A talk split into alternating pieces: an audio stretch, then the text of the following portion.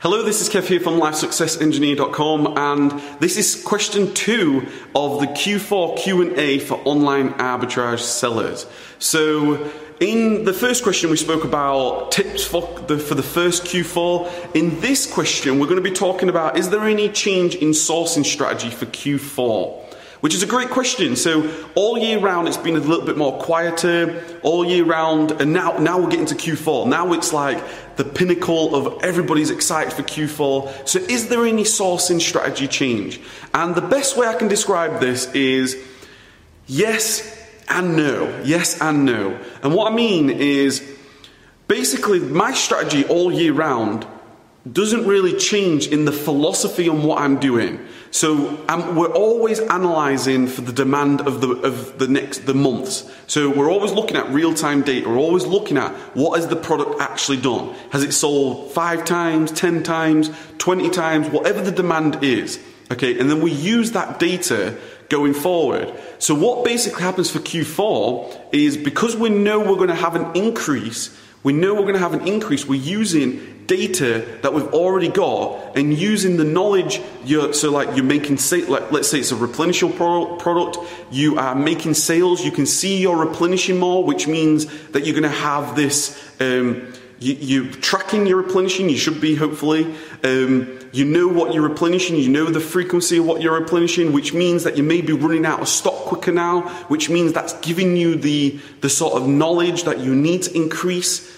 Does that does that make sense? You're using your sales. You're using the real history on what is happening and what you're predicting is going to happen. So the sourcing, but that doesn't really change in Q1, and in, you can predict Q1 is going to be a drop. In Q2, you can tell by looking at what the products have been doing, it gives you that demand. It gives you that sort of idea with your sales, with, with what is happening, the knowledge that you're experiencing by reading these graphs, etc. It gives you a bit of experience on how to read these and make right choices. But when you get the wrong choice, let's say you buy something that's too little, let's say you, you should have bought 20 and you only buy five, well, you just sell out very quickly which means that it's very, very important to have a very good replenishable system. If you've got a good replenishable system, you'll find you'll start to analyze your own data, which will mean oh, I'm, I'm running out of everything. Like I'm not staying in stock long enough, which means I need to increase my sort of my quantities across the sort of range. I hope that makes sense. Um, that's probably the best thing I can say. I don't want to. I don't ever like to say, "Oh yeah, just buy three times more or buy two times more," because that makes things cloudy, and I don't like cloudiness. I like um, I like to use data, and you can see by looking at like the history. So let's say it's been a popular product all year, and then you can see it from last year. That'll give you an idea on how much the demand increases.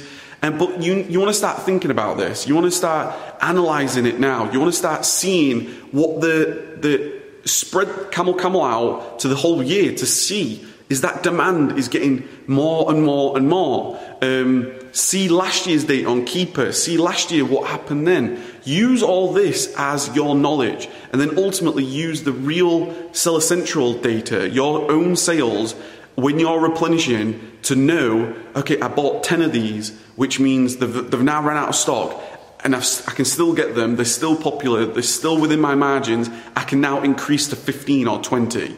Okay, so um, that was the, the second question. Um, let me know what you think. If you've got guys got any other questions, comment below. Let me. Uh, if you've got any answers around this, comment below. Let me know. If you're first time Q4. Um, Check out the Online Arbitrage Mastery Facebook group. It's going to be fantastic in there this Q4. And also, uh, there's a free course as well, Online Arbitrage Mastery, the free course, if you're interested. This is Kev here from LifeSuccessEngineer.com. Looking forward to seeing you in question three, which should pop, pop up around here, which is going to be all about the best practices for Amazon suspension. So I'll see you in that next video. Keep taking massive action.